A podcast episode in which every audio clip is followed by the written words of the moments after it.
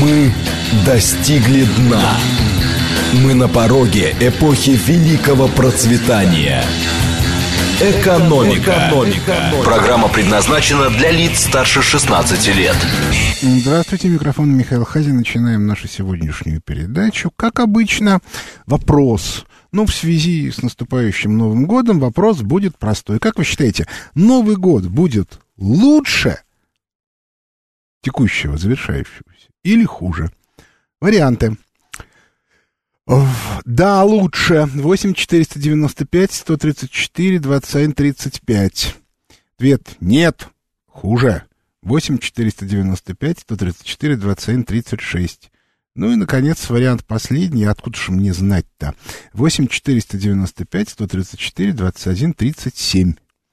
Так что я жду ответов. Будем смотреть, что получится. Значит, э, а я-то, собственно, хочу сказать как раз несколько слов о том, а что у нас происходит в мире и в стране тоже. Дело в том, что если мы посмотрим на всякого, всякого рода мероприятия, новости и прочие разные безобразия, то увидим, что они как-то очень странно выглядят. Ну, для примера, ну, совсем простой пример. А выступает у нас, когда у нас там, в четверг выступал, да, Владимир Владимирович, я не боюсь этого слова. И что он там говорит? С одной стороны, он хвалит правительство, ну, хвалит и хвалит, а что такое? А с другой стороны, он начинает рассуждать с кем-то из вопрошающих, что да, цены выросли сильнее, чем индексация пенсии, поэтому пенсии нужно еще проиндексировать. Давайте, ну, как бы сформулируем это противоречие с точки зрения управленческих технологий. Это означает следующее, что Владимир Владимирович открыто всей стране говорит, я знаю, что правительство мне врет, когда мне представляет свои официальные цифры инфляции. Странно. Еще один пример. Владимир Владимирович что-то говорит по поводу Центрального банка. Не негативное. А, то есть он поддерживает политику Центрального банка на повышение ставки, которая произошла вот буквально за несколько дней до выступления. Очередное повышение. А накануне выступает премьер-министр, то есть руководитель похваленного правительства Мишустин, а, перед своим экспертным советом и говорит, но мы же понимаем, что у нас инфляция и импортируемая, поскольку у нас высокая доля импорта в товарах народного потребления, экономика открыта, и по этой причине у нас высокая инфляция. Кстати, как и в Турции.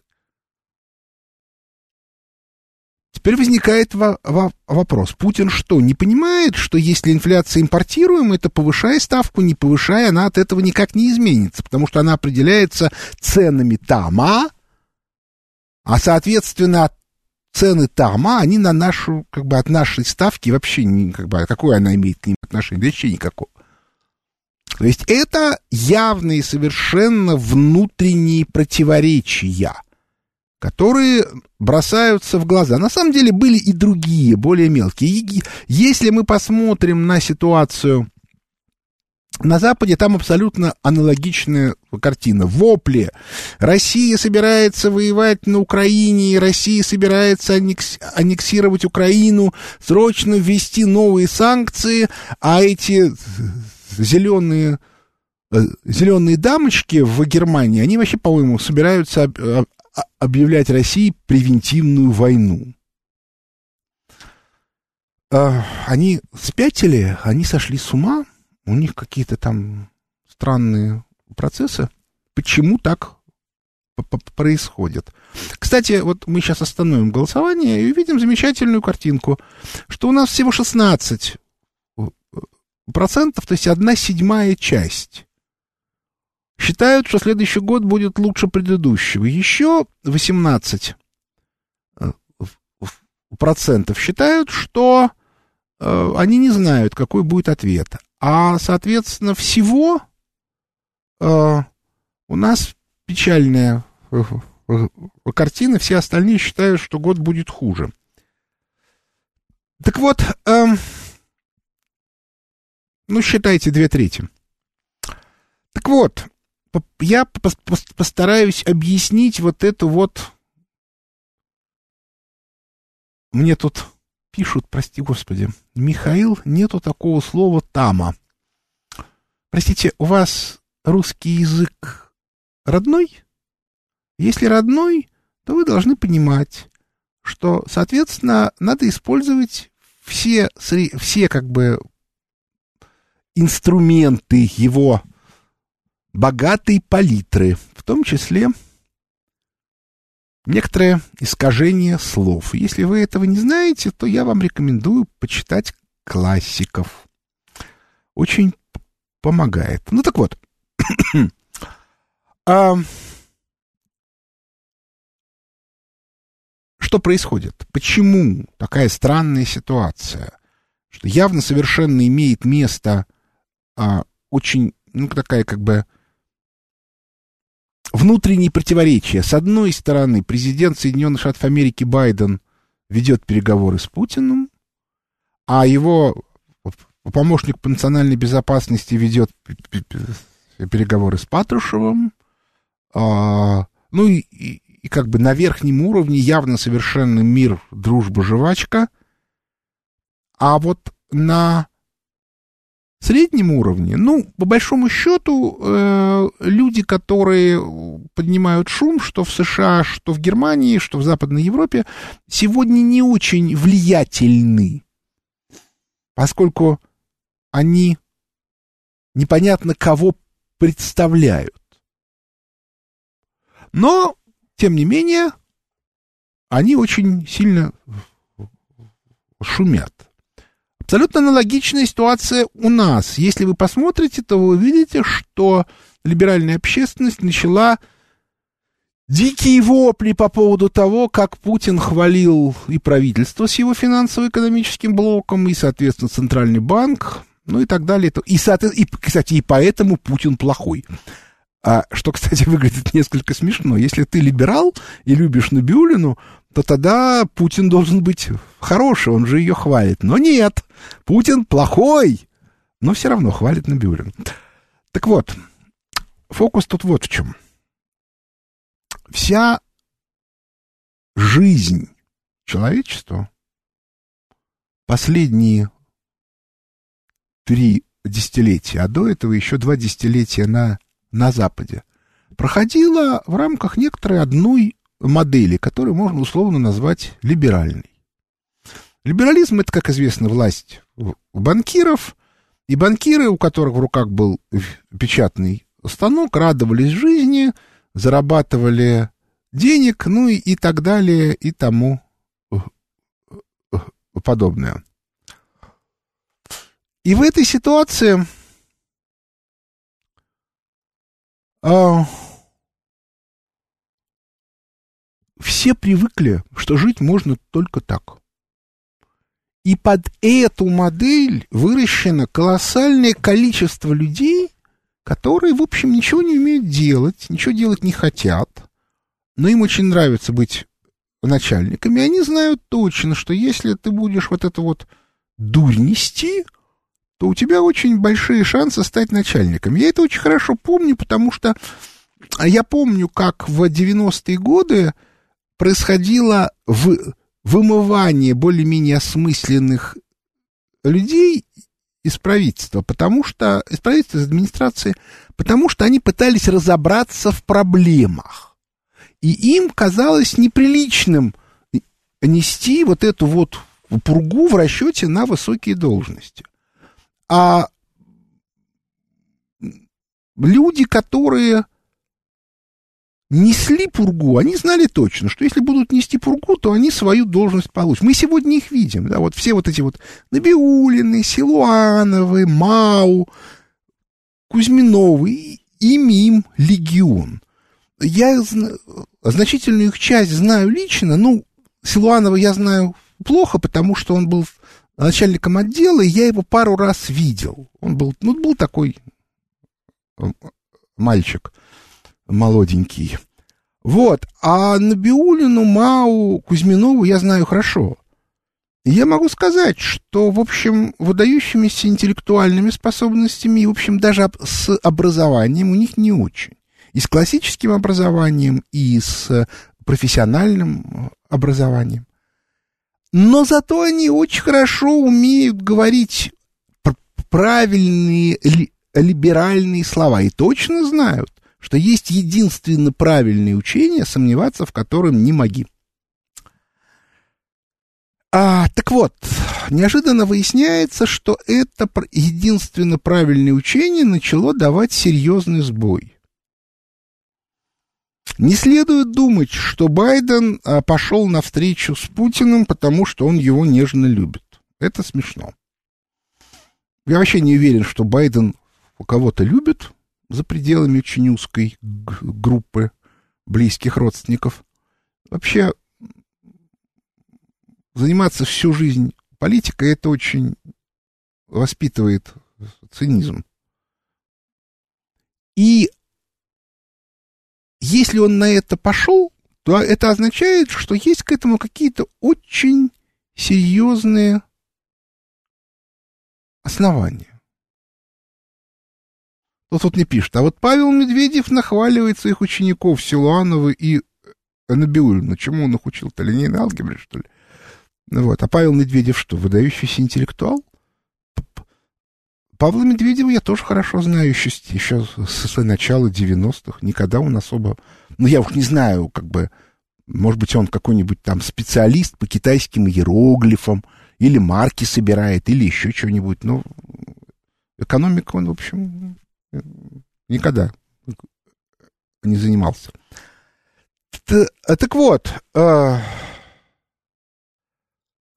Фокус в том, что объективные основания. Инфляция в Соединенных Штатах Америки больше 25% промышленная. Она несовместима с американской экономикой. Просто несовместима. И куда деваться? Байден принял фактически программу Трампа не потому, что опять-таки он любит Трампа, а просто потому, что это на сегодня единственный возможный вариант жизни. Что вы мне объясняете? Я опять-таки читаю смс-сообщение. Ну, Ан Анабиулина ученица Ясина. Я знаю, что Анабиулина ученица Ясина. Для меня это вообще не новость. Я работал в Министерстве экономики, когда э, э, Ясин был там министром. Так вот, а, объективные основания которые ведут к разрушению экономической базы вот этой вот либеральной модели, они описаны уже давно. Я, я напомню, что книжка вышла наша первая, большая, в которой, в общем, все описано. Как это все будет происходить. А, называется книжка «Закат империи, доллара и конец Пакс Американо», и вышла она в 2003 году. Скоро будет 19 лет. Да, конечно, она устарела, еще чего-то, но 19 лет назад уже все было понятно.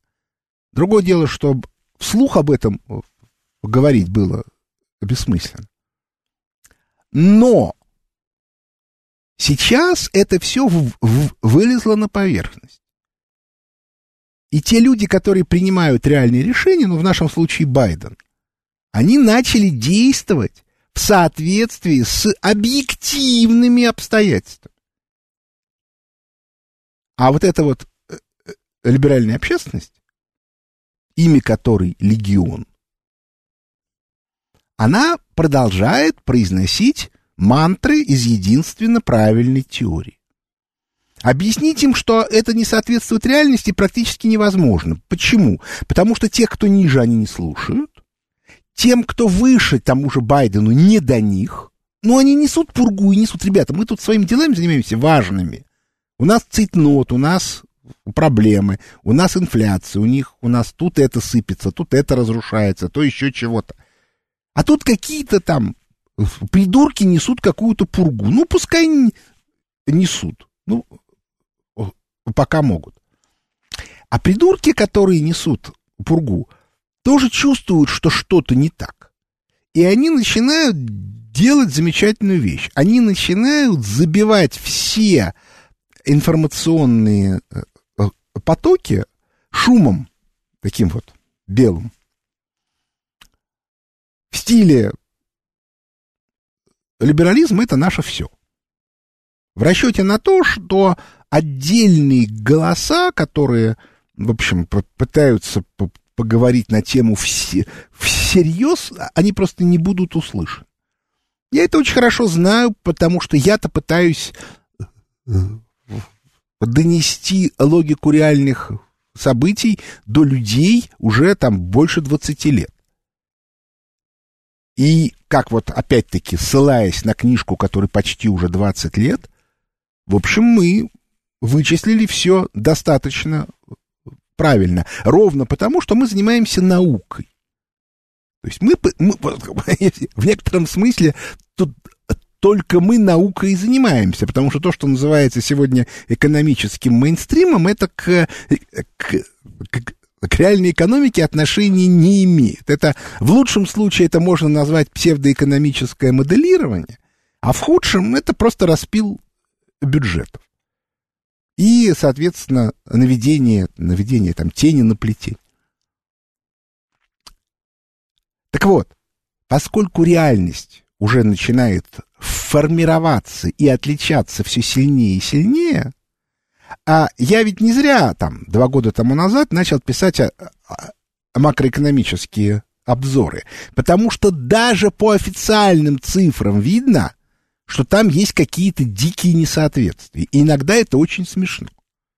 Ну, оно просто настолько смешно, что там, ну, ну, например, когда у вас одновременно сокращается количество безработных, типа вот все замечательно, а с другой стороны уменьшается продолжительность рабочей недели. Ребята, как такое э, может быть? Если вы нанимаете рабочих, то у вас и как бы продолжительность рабочей недели должна увеличиваться, и, и зарплата должна увеличиваться. А у вас все наоборот. А я могу сказать, в чем дело, потому что по статистике они просто выкидывают лю людей из числа рабочей силы. И все. И понятное дело, при этом безработица падает. И у тебя ничего не изменилось, но ты вчера числился безработным, а сегодня по каким-то причинам не числишься. С точки зрения с... статистики. Ну, как он, у нас сделали с бедными? То есть раньше бедных считали по доходам, Говорит, да, если у тебя доход ниже чего-то, то ты бедный. А теперь Росстат изменил э, статистику, и бедные считаются те, кто там ниже какой-то а, доли в процентах по количеству людей. От средней, а, от среднего дохода. То есть средний доход может упасть в два раза, но количество бедных при этом не изменится. Но это же бред такой тяжелый. Но все. А в статистике же не говорится, что методика изменилась. Просто говорится, вот количество бедных было там 32% стало 27%. О, молодцы, мы работаем. А то, что при этом у, вот, вот у этих 27, которые у тех вот было, значит, 32, стало 27, то есть 5%, да, но у этих 5% доходы упали. То есть они не просто, а, они были бедными, стали еще бедней. Но из статистики мы их выкинули. Опа. Так вот, э, я по этой причине настоятельно рекомендую всем. Это, кстати, и, и полезно с точки зрения личного развития. Посмотреть внимательно, что говорят и как говорят. Что-то я пишу в своих, там, в телеграм-канале, э, в своих колонках, что-то я пишу, что-то я говорю, вот сегодня в том числе. Но я рекомендую всем внимательно анализировать, что и как говорят, и какие под это подкладывают, ну, хотя бы, я, я не говорю факты, ну, потому что очень часто это не факты, а ну, хоть какие-то обоснования. И очень интересные получаются картинки. Потому что э, из-за уже как бы все нарастающего противоречия между реальностью и единственно правильной теорией либеральной, вот эти вот сшивки начинают вылезать на поверхность. Да? Ну, условно говоря, если у вас есть э, штаны, на которых много-много заплаток, и по каким-то причинам вы их начинаете растягивать, то эти заплатки начинают рваться. Вот такая вот история. И э, по этой причине, когда я начинаю говорить о том, что я жду в 22 году достаточно серьезных изменений и в объективной экономической картине, и в геополитической картине, и в, а, в кадрово-управленческой картине, то я совершенно не имею в виду там чьи-то желания. Более того, может быть, желаний-то и нету, потому что вообще менять кадры и, и, и вообще что-то радикально менять, это дело сложное, неприятное и совершенно несовместимое с таким легким расслабоном, в котором так любят находиться наши чиновники. Ну, не только наши, а еще любые чиновники. Но проблема в том, что объективные обстоятельства вынуждают к этим изменениям. Потому что экономика падает реальная, потому что инфляционные показатели рекордные. Причем в Соединенных Штатах Америки последние недели очень активно борются с инфляцией. Они там совершают колоссальные по объему операции обратного репо. Но это, грубо говоря, свободные наличные вытаскиваются с рынка. Да, локально, но они же каждый день повторяются. И действительно, цены на продовольствие немножко упали. Ну, грубо говоря, было там плюс 35%, стало плюс 15%. По сравнению с тем, что было год назад. Но плюс 15 никуда не делось. Потому что кроме монетарной составляющей в инфляции, еще имеется структурная. Она никуда не девается. Структурный кризис уже начался. Кстати, 15% в год это очень мало. Норма структурного кризиса 8-10% в год. На самом деле там все идет быстрее, чем должно быть в соответствии с, с реальной теорией. Ну, собственно, у меня в обзорах все эти цифры написаны. Так вот, а в этой конструкции а, а, невозможно совершенно сохранить вот эту вот политическую ста стабильность. Это просто невозможно. И по этой причине я жду, что будут очень серьезные изменения.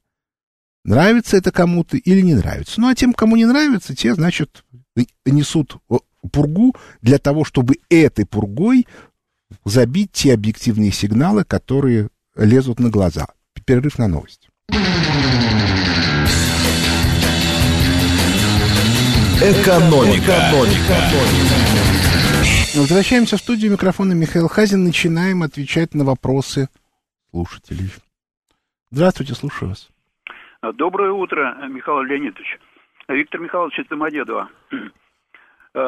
Э, как вы считаете, по вашему мнению, вот те условия, которые Россия э, э, передала Западу относительно безопасности, это начало новой Ялты, или же предстоит еще произойти некоему событию, которое расставит реально силы в мире? Ну, смотрите, я могу только свое мнение сказать. Мое мнение звучит так. Значит, поскольку мы переходим от мира а, однополярного, либерального, американского, ну, Бреттон-Вудского, к миру валютных зон, то это означает, что валютные зоны, лидеры валютных зон имеют те же права, что и Соединенные Штаты Америки. Но упомянутая мною в первой части либеральная общественность, она это не признает, она с этим соглашаться не будет, но просто потому, что для нее, кроме вот этих вот руководителей э, Бреттон-Вудской системы, то есть транснациональных банкиров, никого больше нет. Она отказывается вообще видеть кого-то еще. И по этой причине их нужно бить мордой об стол. И, ребята, все, да, вот, вот ваша жизнь, в которой вы были главной, закончилась. Но очень условно говоря, представьте себе на секундочку, что завтра будет сказано, что отныне а, у нас есть там не одна главная партия, а пять главных партий. И по этой причине голос там лидеров КПРФ, ЛДПР, там условный как бы Родины или еще кого-то равны э, голосу э, руководителя э, Единой России это вызовет со стороны функционеров Единой России бешенство. Они будут кричать, нет, мы тут главные, у нас как бы, мы контролируем все, мы контролируем местные парламенты, мы контролируем Госдуму, нас не интересует, что вот эти говорят. А им будет сказано, ребята, а мы вам зарплату не заплатим до тех пор, пока вы вот не согласуете. Вот то, что сегодня происходит, э, это на самом деле а, как бы демонстрация того, что мы теперь имеем право вот так разговаривать. Неважно, что там написано, важна стилистика. Это не ультиматум, это не условие, это нормальный разговор. Одно из валютных зон. Вот мы говорим, вот это наша позиция. Будьте любезны, как бы согласовать в ваши действия этой нашей позиции. Вас не спрашивают, нравится она вам или не нравится. И точно так же будет разговаривать Китай. И точно так же будет разговаривать Индия. Ну, Индия, она как бы, ее мало волнует, что происходит за пределами ее, как бы, сферы интересов, которые очень ограничены. Но вот в пределах она будет разговаривать вот так. И все. И ничего в этом такого нет. То есть это на самом деле приведение вот той самой либеральной общественности в соответствии с реальностью. Да, она будет ныть, орать, визжать, обвинять нас в том, что мы там агрессоры и прочую разную нести пургу, что мы всех травим э, новичком. Ну, у них как бы отработаны эти технологии, только они никому не интересны. Вот никому. Здравствуйте, слушаю вас. Здравствуйте. Здравствуйте. Меня зовут Михаил, город Санкт-Петербург. Вот да. мы сегодня сказали про шум, о том, что появились люди, которые пытаются перебить повестку. На днях я смотрел на одном YouTube-канале одного экономического эксперта, и он выступал в плоскости то, что повышение ставки это хорошо, приватизация это хорошо, и вообще рублю нужна деноминация. Это вот оно, о чем вы говорили? Ну да. Спасибо. Ну да, это оно и есть. Надо все действовать.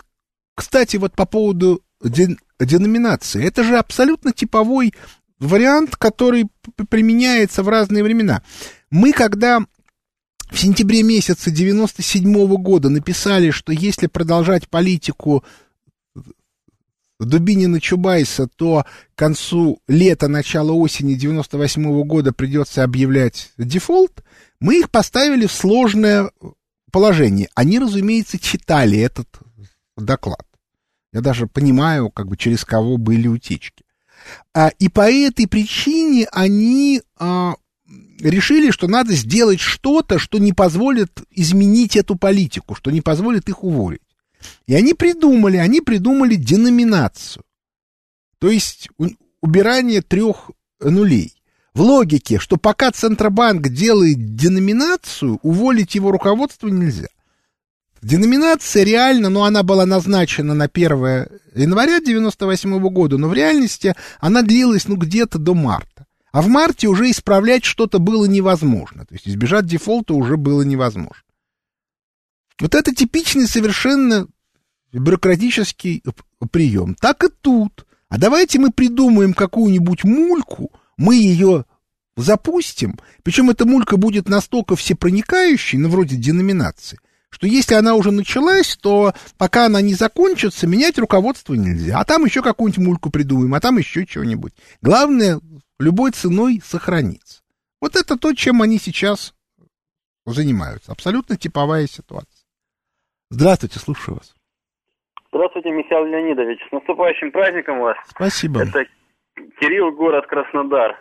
Э, для начала, как бы хотел ну, сказать вам отдельное спасибо. Вот мне 34 года. Я слушаю вас уже лет 10-11, наверное. Прочитал все ваши книжки и обзоры смотрю. Спасибо. И да, и за это время я вот успел как бы приобрести, то, точнее построить дом 200 квадратов плюс подвал. И все это без кредитов. И как бы вот всем желаю, чтобы если хотите счастья в новом году, вы слушайте Михаил Леонидович. Вот, подписывайтесь, вот. подписывайтесь на обзоры, и будет у вас счастье. Хорошо, задавайте а вопрос. вопрос. Да. да, а вопрос у меня про такой вот Баден-Баден, опять же. Uh, у меня там просто много родственников живут, в том числе мама. Да. У меня ей, ей лет через 10 на пенсию идти, и такой как бы обычный сценарий был, что там через 10 лет она там будет там получать пенсию, сдавать квартиру и да. переедет назад в, как бы в Россию. Здесь тоже да. есть там недвижимость, все как бы подготовлено. Да. Но как бы я и все больше и больше как бы там советую, может быть, поторопиться вот как бы вот со сменой так сказать, недвижимости, может быть, все-таки все в Россию перетянуть. И вот вопрос, может быть, вы могли бы как бы, ну, такие триггеры, может быть, там накидать, или как-то вот э, какой-то дать, как бы, не знаю, такой прогноз, как бы, Сейчас скажу. Прогнозное событие, чтобы мне было легче ее убедить побыстрее да. вернуться на родину. Сейчас Все, скажу. Большое. Значит, был такой анекдот, старый а, антисоветский, про то, как э, американский дипломат, э, такой молодой, да, он только, ну, молодой в смысле, он только приехал в СССР, э, едет на посольской машине и, и вечером въезжает в какую-то глубокую яму. Машина в дребезге, сам он получает травмы, но, правда, не очень сильные. Ну и когда за ним приезжают, другая посольская машина, он, значит, более опытным дипломатом говорит, ребят, ну что же это такое-то, а? Ну нельзя же такую здоровую яму посреди улицы, ну надо же как бы, по крайней мере, красные флажки вокруг повесить. На что ему опытный дипломат говорит, ты э, в аэропорт прилетел, красные флаги видел? А вот это антисоветский анекдот. Значит, э, в случае с Германией и триггерами вы новое правительство Германии видели? Куда вам больше? Вы просто посмотрите, что несут вот эти зеленые тетеньки, которые в правительстве. И все, и вопросов не будет никаких. То есть, если это правительство не скинут в течение нескольких месяцев, они уконтропупят Германию. Быстро и четко. Ну, собственно, их для того и ставили. Я уже и здесь в том числе много раз рассказывал, что э, Лондон спит и видит, что, э, чтобы разрушить е, Евросоюз. Но мне всегда казалось, что э, как бы не Немцы должны понимать, что к чему. Нет, не понимают, не хочут. Ну, что тут можно сделать? Здравствуйте, слушаю вас. Алло, добрый день. Да. Эдуард Москва. Ну, вот вы говорите, что вот э, Германия, там правительство сведно, там и так далее, и так далее. Да, ну, вы сами говорили, что вот газ, да, там на 2000 долларов за куб. Да нет, уже меньше. Однако же, однако же там цена для э, потребителей, да, ну, там есть защита и так далее. Представляете, если бы у нас там в 4-5 раз газ бы закрутили, да, цену бы, тут нам все бы слетели бы. А там политика, она защищает людей. Понимаете, не как у нас. У нас вот все есть. Лес есть, нефть есть, земля есть. Вопрос задавайте. Зерно есть. Вопрос а какой? ничего, в принципе, для людей нет. Спасибо. Ну, я как бы вопросы не услышал, но будем тогда отвечать на, на как бы на неявный вопрос так, как я его понял. А что вы хотите? У нас государство, которое построили оголтелые либералы в 90-е годы. И чиновники наши, все, это либеральные чиновники, которые твердо убеждены, что если они получили должность, то они должны максимальным образом выжимать из этой должности все, что только можно. Чем они занимаются? Это либеральная логика. Это вот с, с, спасибо Гайдару, спасибо Чубайсу. Вот они это делали в 90-е годы. Ну и много еще кто. А, ну, Горбачеву, конечно. С, с, сотоварища. И для того, чтобы вернуть ситуацию назад, нужны совершенно колоссальные усилия. И при этом нужно понимать, что они будут агрессивно сопротивляться. Крича при этом демагогию про свободу и демократию.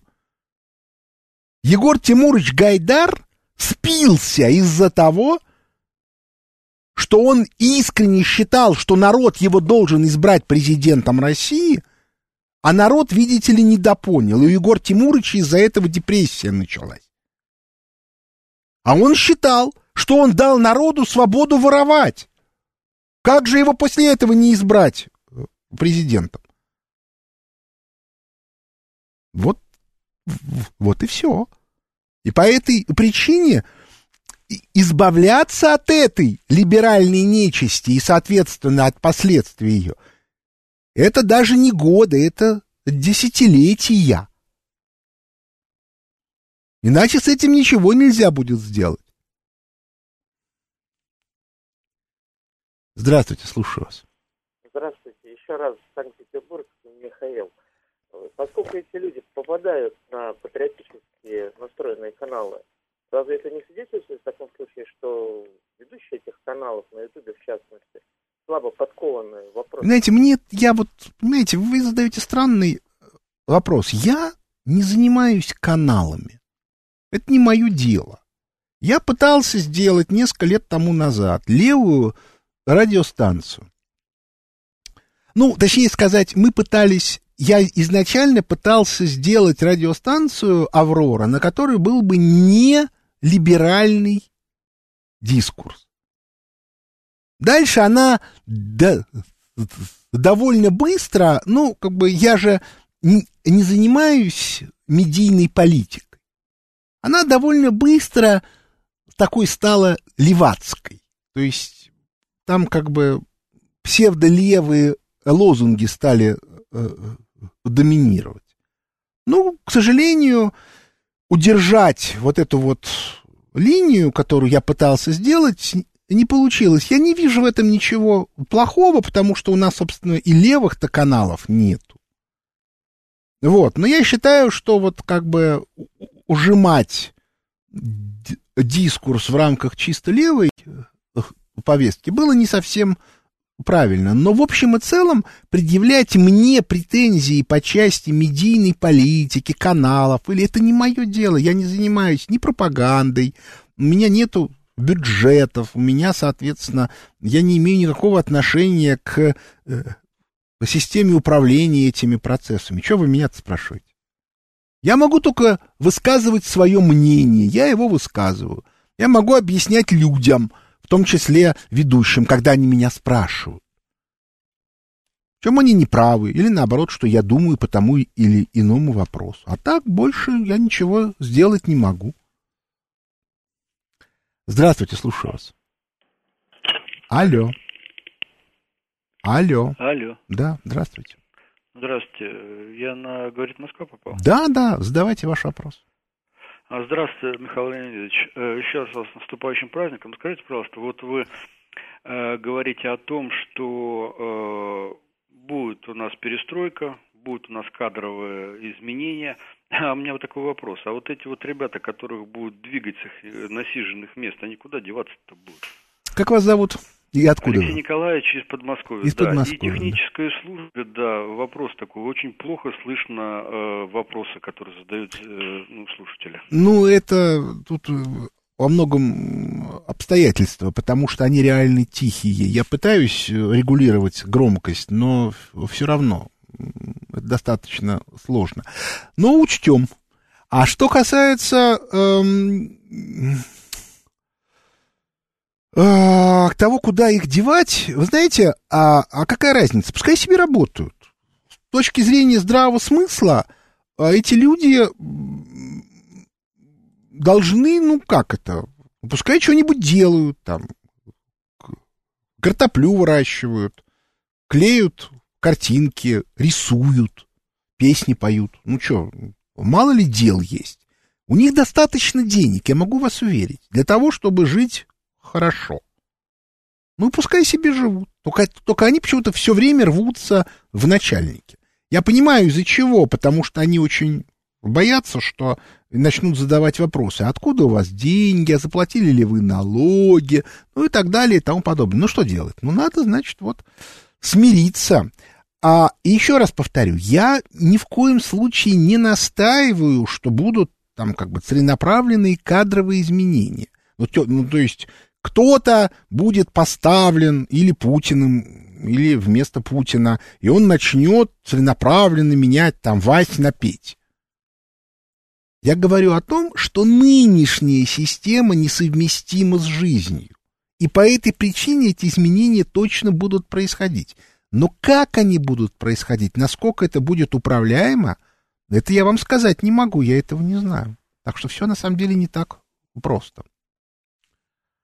Здравствуйте, слушаю вас. Добрый день, Михаил Леонидович. Спасибо вам за, ваши, за ваше просвещение народа. И с Новым годом. Наилучшие Спасибо. пожелания. А вопрос такой. Я зовут? Любовь да. из Москвы. Да, слушаю вас. Я хотела спросить, вот бешеный вывоз э, нашего золота, говорят, в Англию происходит, и усиливается вывоз наших э, капиталов, ну, да. по известным адресам. К чему это нас э, ведет? Ну как, ну, соответственно, я же сказал, у нас сидит либеральная команда, пришедшая в 90-е годы. У них, соответственно, центр мира там. Поэтому они туда и вывозят. Они понимают четко, что здесь в какой-то момент уже им это уже очевидно. Начнут задавать вопросы, откуда это у вас, а легально ли это, а заплатили ли вы налоги, а кто вообще вы такие. Ну, это же известная история, чем выше начальник, тем меньше людей могут ему задать вопросы. Ну, то есть, а рядовому обывателю может очень сильно испортить жизнь обычный налоговый инспектор в его налоговой службе. А если это министр или там вице-губернатор, то это уже нужно, чтобы это была как бы руководитель, ну, по крайней мере, зам руководителя налоговой службы. Или там а, помощник или заместитель генерального прокурора. И по этой причине, чем выше, тем лучше. А тут, соответственно, становится понятным, что могут лишить должности. И тогда к тебе придет обычный налоговый инспектор. Чё, чё, а он ничего не понимает. Что ты с ним будешь делать? И поэтому они пытаются все увести. Другое дело, что, и, что и, их и там раскулачат, но этого они пока не понимают. Ну, то есть некоторые уже понимают, ну, тоже, в общем, достаточно поздно.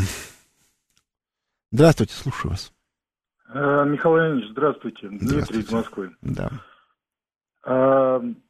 У меня профессиональный вопрос. Дело в том, что я больше 25 лет занимаюсь э, антикризисным управлением. Можно сказать, в России это называется бизнес-ассенизацией. Вот. С учетом того, что будет происходить, согласно вашим прогнозам, изменится сама структура рынка. То есть не будут действовать те традиционные маркетинговые технологии и все остальное. Отсюда, по сути, все компании получат проблему именно в ну, по моей сфере. Так Проблемы сказать. будут даже не столько экономические, сколько управленческие. Вот в чем все дело-то. То есть основные убытки будут не от экономических процессов, а от того, что мы, э, топ-менеджмент и просто менеджмент будет неадекватен реальной ситуации. Вот так. Но все же любой бизнес работает от продаж, а продажи, как вы говорите, претерпят очень существенные изменения. Я правильно понимаю? Понимаете, в чем дело? Они будут э, другими. Ну, во-первых, резко сократится объем продаж. Ну, потому что упадет спрос частный. Во-вторых, изменится структура экономики. Я вот про это все время объясняю, что у одних компаний а упадет, упадет доходная часть в два раза, а издержки упадут на треть, и они банкроты. А у других компаний доходы упадут на треть, а издержки упадут в два раза, и они будут в шоколаде. И фокус состоит в том, что сегодня уже существуют методики, вот они у нас есть, которые позволяют это заранее решить. Мы даже сделали агентство стратегического прогнозирования «Ковчег», которое теоретически для крупных компаний такую задачу может решить. То есть как ее нынешнюю структуру затрат и структуру доходов перевести в ту, которая будет после кризиса, с минимальными издержками и наоборот с максимальными доходами. Вот мы сегодня эту задачу решать умеем. Обращаю внимание, э, это не антикризисное управление, это стратегическое прогнозирование. Но переводить нынешнюю структуру управления в ту, которая должна быть, это как раз антикризисное управление. Я понял. Спасибо большое. Очень исчерпывающий ответ. Пожалуйста. Вот, я уже не буду больше никого спрашивать, у нас осталось полторы минуты до конца. По этой причине я уже как бы произнесу некоторый монолог. Вот а, вся проблема той жизни, с которой мы будем сталкиваться, состоит не в том, будет лучше или хуже. Я-то считаю, что будет лучше, потому что появятся новые возможности, но как бы а некоторым, а некоторые консерваторы этого не любят, они хотят, чтобы все было по-прежнему. Ключевая вещь состоит в том, что старая модель закончится, по-прежнему не будет. И по этой причине люди должны а, внутренне морально готовиться к тому, что жизнь будет другая.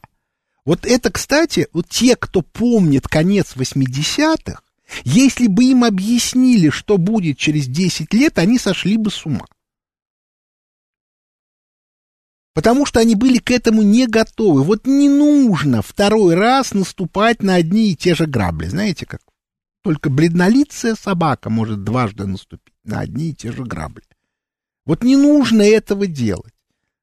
Надо готовиться к этим изменениям. если вы к ним будете готовы, то в этом случае вы от этого сможете выиграть.